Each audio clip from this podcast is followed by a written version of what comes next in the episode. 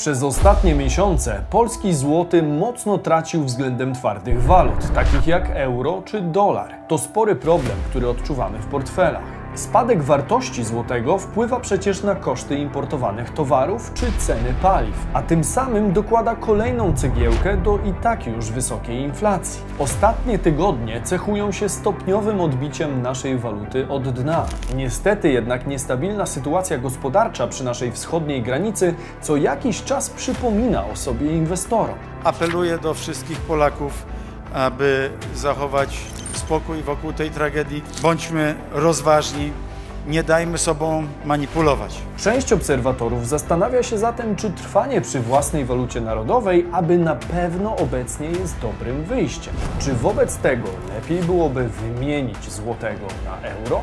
Jakie byłyby tego skutki? Jakie zyski i zagrożenia niesie za sobą taka decyzja? Sprawdźmy to.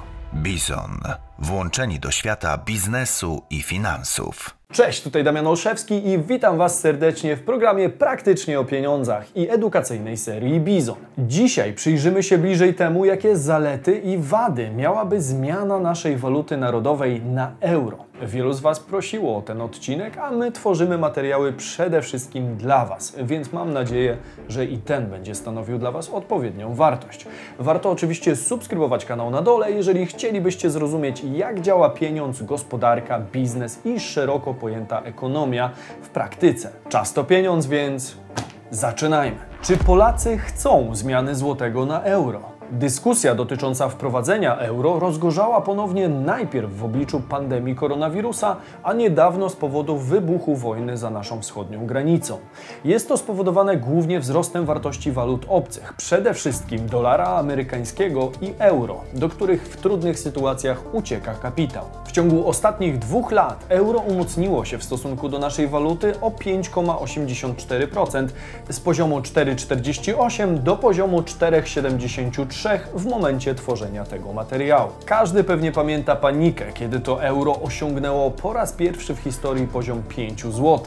Wielu z nas w tamtym czasie w popłochu ruszyło do kantorów, aby wymienić złotówki na euro czy dolary. Obecnie sytuacja w miarę się unormowała, natomiast ten temat wraca jak bumerang. Niemal za każdym razem, kiedy złoty mocniej oberwie, część rynku zadaje sobie pytanie: może lepiej byłoby nam z euro? W tym kontekście warto jednak przyjrzeć się ocenie społecznej Polaków dotyczącej ewentualnego wprowadzenia euro w Polsce. We wrześniu 2007 roku za pozytywnym wpływem dla kraju z tytułu wprowadzenia euro opowiadało się aż 67%, czyli mniej więcej 2 trzecie z zapytanych rodaków. Z kolei w roku 2011 na podstawie badania CEBOS za przyjęciem euro opowiadało się już zaledwie 32% Polaków. Z kolei w najświeższym sondażu Instytutu Badawczego Polster aż 65% Polaków sprzeciwia się przyjęciu euro, a za było jedynie 35%. Najnowsze badanie zostało przeprowadzone w dniach 21-22 czerwca,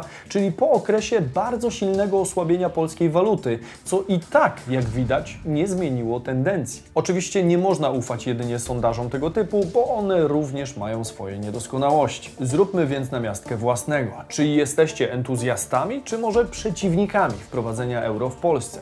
Koniecznie dajcie znać w komentarzu. Z dostępnych badań wynika, że większość Polaków jest raczej przeciwko przystąpieniu do strefy euro. Ale czy to nie jest tak, że jesteśmy w Unii i prędzej czy później i tak zostaniemy do tego zmuszeni? Czy Polska musi wejść do strefy euro? Zgodnie z traktatem o funkcjonowaniu Unii Europejskiej, wszystkie państwa członkowskie muszą przystąpić do strefy euro z chwilą spełnienia niezbędnych do tego warunków. Jedynym wyjątkiem w tym przypadku jest Dania i przed Brexitem również Wielka Brytania, które wynegocjowały sobie możliwość pozostania poza tą strefą. W związku z tym Polska, podobnie jak i inne kraje będące poza strefą euro, jest zobligowana do przyjęcia wspólnej waluty. Dodatkowo, zgodnie z traktatem, kraje, które nie przyjęły jeszcze wspólnej waluty, są zobowiązane podejmować wszelkie działania w tym kierunku. Pytanie zatem, do kiedy miałoby to docelowo nastąpić? Co ciekawe, traktat tego nie określa, więc nie ma żadnej końcowej daty przyjęcia euro w danym kraju.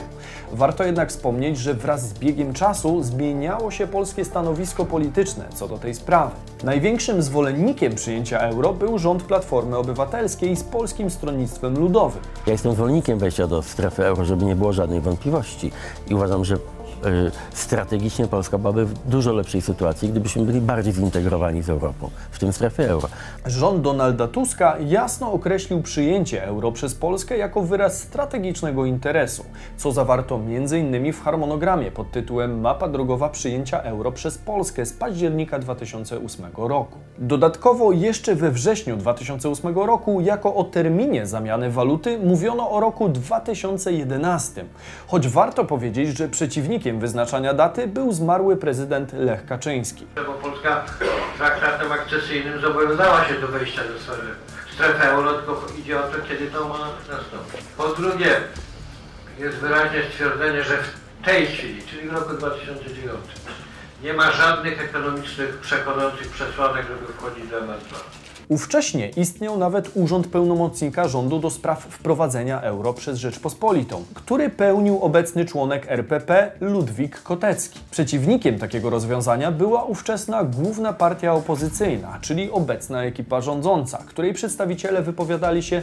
głównie negatywnie, zarówno w odniesieniu do samego pomysłu szybkiego przyjęcia euro, jak i do idei szybkiego wypełnienia kryteriów zbieżności, o których porozmawiamy sobie za moment, bo przyjęcie euro euro wcale nie jest czymś na pstryknięcie palców. Po objęciu władzy przez PiS ich stanowisko zostało w tej sprawie podtrzymane, w związku z czym m.in. premier Mateusz Morawiecki uważa, że strefa euro w obecnym kształcie nie jest optymalnym obszarem walutowym i rząd nie jest w tym momencie zainteresowany zamianą waluty. Co trzeba zrobić, aby móc wprowadzić euro? Same chęci do przystąpienia do strefy euro niestety nie wystarczą. Warto zdać sobie sprawę, że nawet gdyby Polska chciała zmienić walutę na tą wspólnotową, to musiałaby spełnić szereg wymagań, zwanych kryteriami konwergencji. W skrócie chodzi o wyrównanie dystansu rozwojowego do krajów strefy euro. Jak wskazuje traktat o Unii Europejskiej, przed wejściem do strefy euro kraj musi osiągnąć wysoki stopień trwałej konwergencji gospodarczej. Oznacza to, że jego gospodarka musi być w stanie dotrzymać tempa gospodarką państw, które już stosują walutę euro euro.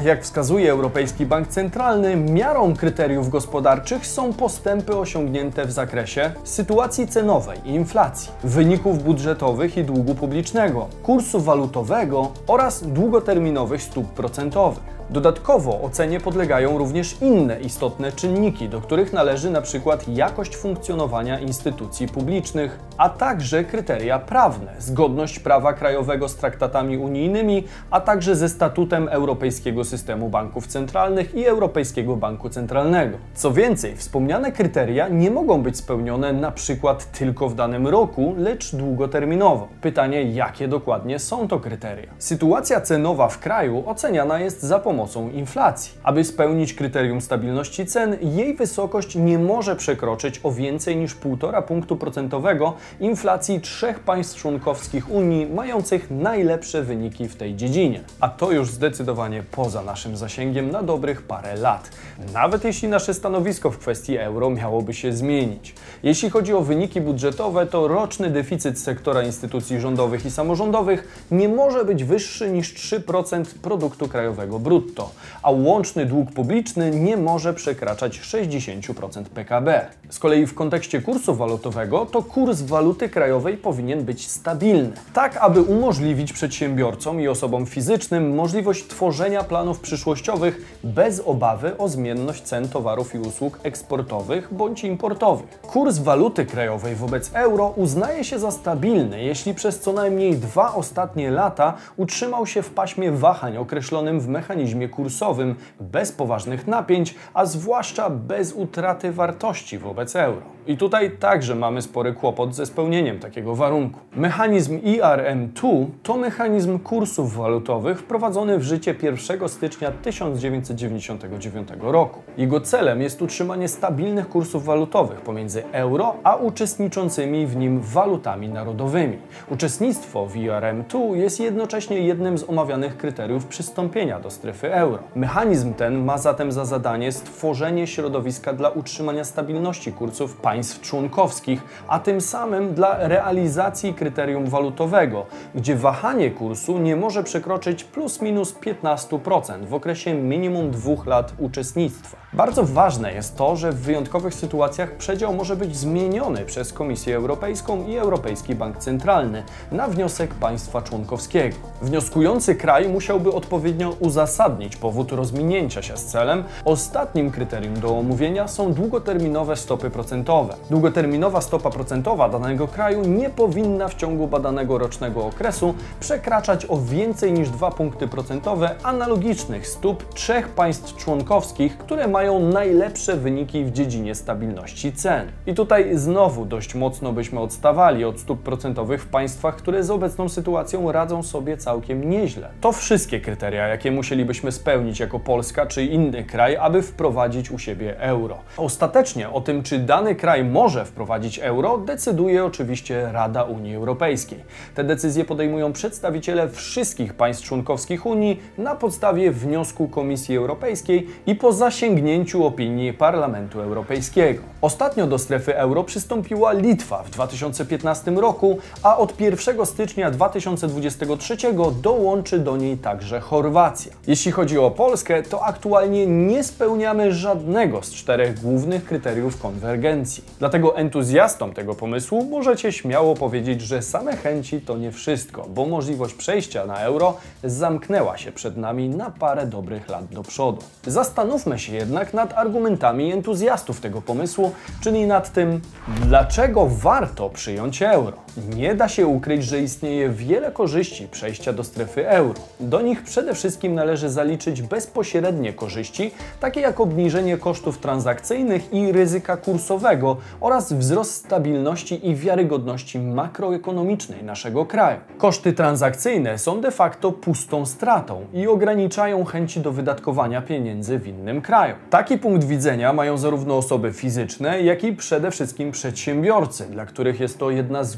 głównych przeszkód do inwestycji zagranicznych, o czym świadczy to, że udział kosztów transakcyjnych w polskim handlu zagranicznym był szacowany na około 1 do 1,5% PKB. Dzięki wejściu do strefy euro istnieje możliwość eliminacji tych kosztów praktycznie do minimum, ponieważ naszymi głównymi partnerami gospodarczymi są państwa strefy euro. Te oszczędności można by przełożyć na przykład na większe inwestycje, co będzie wartością dodaną dla wzrostu produktu krajowego brutto. Przechodząc dalej do wzrostu stabilności i wiarygodności makroekonomicznej, to co do tego nie ma wątpliwości. Bycie członkiem strefy euro bardzo pozytywnie wpłynie na stabilność finansową naszego kraju, przez co będziemy bardziej wiarygodnym partnerem gospodarczym dla zagranicznych inwestorów, którym obecnie niestety nie jesteśmy. Zagraniczny kapitał raczej ucieka, a ilość inwestycji w kraju również nie popiera tezy, jakoby Polska była dobrym partnerem do biznesu w długim terminie. Dodatkowo warto wziąć pod uwagę ratingi. Mianowicie zmiana waluty na euro najpewniej polepszy stosunek agencji ratingowych i międzynarodowych instytucji finansowych wobec Polski. Nawiązując do wymienionych kwestii inwestycyjnych, to przystąpienie Polski do strefy euro gwarantuje z historycznego punktu widzenia niższe stopy procentowe. Oczywiście nie zawsze jest to dobre dla gospodarki, ale w okresie prosperity i przynależności do wspólnoty walutowej otworzy to przed nami dostęp do szerszego rynku oraz powinno gwarantować większą stabilność i przejrzystość. Nasz kraj stałby się po prostu bardziej przewidywalny z makroekonomicznego punktu widzenia. Kolejną korzyścią byłby wzrost wymiany handlowej, który będzie możliwy m.in. dzięki lepszej możliwości wykorzystania korzyści komparatywnych, o których szeroko pisał wybitny ekonomista David Ricardo. Warto się z nimi zapoznać. Po wstąpieniu naszego kraju do strefy euro z pewnością wystąpi wzrost wymiany handlowej, co będzie niezwykle pozytywne dla polskich firm, w szczególności dla firm generujących eksport, głównie do krajów wspólnoty. Warto również zwrócić uwagę na oprocentowanie długu publicznego. Polska aktualnie pożycza pieniądze na znacznie większy procent niż kraje należące do strefy euro. Około 2 trzecie polskiego długu denominowane jest w złotym i w miarę jak Polska będzie zastępowała starsze, tańsze obligacje nowymi, droższymi, będzie musiała płacić coraz więcej. Nazywa się to potocznie rolowaniem długu, które będzie dla nas bardzo kosztowne i przez to może nie starczyć pieniędzy na inne ważne wydatki, których aktualnie nie brakuje. zwłaszcza w chwili drastycznego zwiększenia wydatków na zbrojenie, które mamy zamiar zwiększać w kolejnych latach. Swoją drogą w kontekście zadłużania się to nie tylko państwo ma bardziej skomplikowaną sytuację, ale i obywatele. Nasze zadłużenie przez ostatnie lata rośnie. Pytanie więc, czy chcielibyście zobaczyć odcinek poświęcony zadłużeniu Polaków?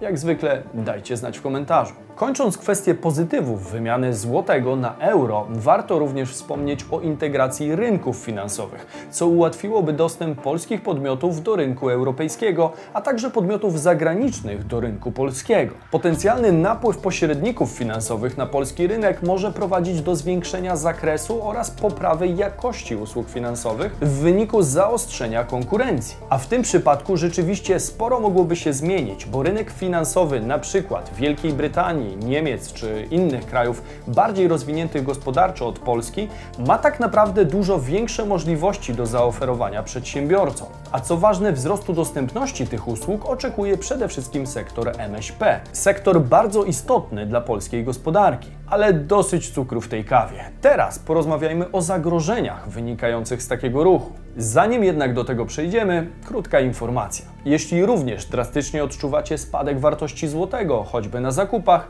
to warto poszukać oszczędności. Jedną z metod na tańszą konsumpcję jest karta podarunkowa z Ale Rabat, którą możecie wykorzystać sami lub sprezentować ją bliskim. Działa to w bardzo prosty sposób. Kupujemy na przykład kartę do Biedronki o wartości 100 zł i otrzymujemy z automatu 5% zwrotu na swoje konto w alerabat.com. Po zakupie karta ląduje na podanym mailu, a w skali kilku minut na naszym koncie w alerabat.com pojawia się obiecany cashback. Taką samą kartę możecie kupić do wielu innych sklepów i marek, jak na przykład Allegro, Kaufland, RTV Euro AGD, Rossmann czy Netflix. Każda karta jest wielokrotnego użytku. Możecie z niej korzystać aż do wykorzystania środków w Biedronce, a w pozostałych miejscach macie na to 12 miesięcy. Środki można wypłacić, kiedy wartość cashbacku na koncie przekroczy 50 zł. Dodatkowo, szukając oszczędności, warto także zainstalować wtyczkę Ale Rabat, która podpowiada nam dostępne w danym sklepie kody rabatowe obniżając końcową cenę koszyka zakupowego. Da się na tym naprawdę sporo zaoszczędzić, a to szczególnie istotne, gdy zbliżają się zakupy na Black Friday i święta. Życzę dużo oszczędności, a zarówno kartę, jak i wtyczkę znajdziecie w opisie filmu. Dlaczego nie warto przyjąć euro? Wejście Polski do strefy euro ma więcej przeciwników aniżeli zwolenników. Przeciwnicy mają oczywiście swoje powody do stania w opozycji. Należy do nich przede wszystkim temat kluczowy z dzisiejszego punktu widzenia, czyli inflacja. Tak jak wspominałem, po przystąpieniu Polski do strefy euro należy spodziewać się wzrostu napływu inwestycji, kapitału, a także po części zwiększonej konsumpcji. Wiązałoby się to z ryzykiem dalszego wzrostu cen, które na szczęście powinno być krótkotrwałe. Jednak biorąc pod uwagę aktualne odczyty, a także prognozy na przyszłość, mogłoby się to okazać strzałem w kolano. I to zagrożenie niejako już zamyka nam temat euro, przynajmniej na obecną chwilę. Patrząc na aktualny rozwój Polski, kluczowe jest utrzymanie wzrostu gospodarczego, na którym korzystamy zarówno jako gospodarka, jak i społeczeństwo. Wzrost PKB jest niezwykle ważny, natomiast może on zostać zahamowany przez koszty wypełnienia kryteriów unijnego traktatu. Do tych kosztów trzeba byłoby doliczyć koszty techniczne, administracyjne i logistyczne, w których skład wchodzi dostosowanie systemów informatycznych, przeprowadzenie kampanii informacyjnej, zaopatrzenie w banknoty, a także nowelizacja obowiązujących aktów prawnych w Polsce. Całkowity koszt dostosowania rynku i wprowadzenia wymaganych zmian byłby naprawdę olbrzymi, ale to nie wszystkie ryzyka związane z ewentualnym wprowadzeniem euro w naszym kraju. Najważniejsza może okazać się bowiem utrata możliwości prowadzenia własnej polityki pieniężnej. Wspominałem o tym w niektórych bizweekach. Państwa nadbałtyckie, gdzie inflacja rozhulała się jeszcze bardziej niż u nas, nie mają wpływu na stopy procentowe. Polska z RPP na czele może w pełni samodzielnie regulować politykę monetarną.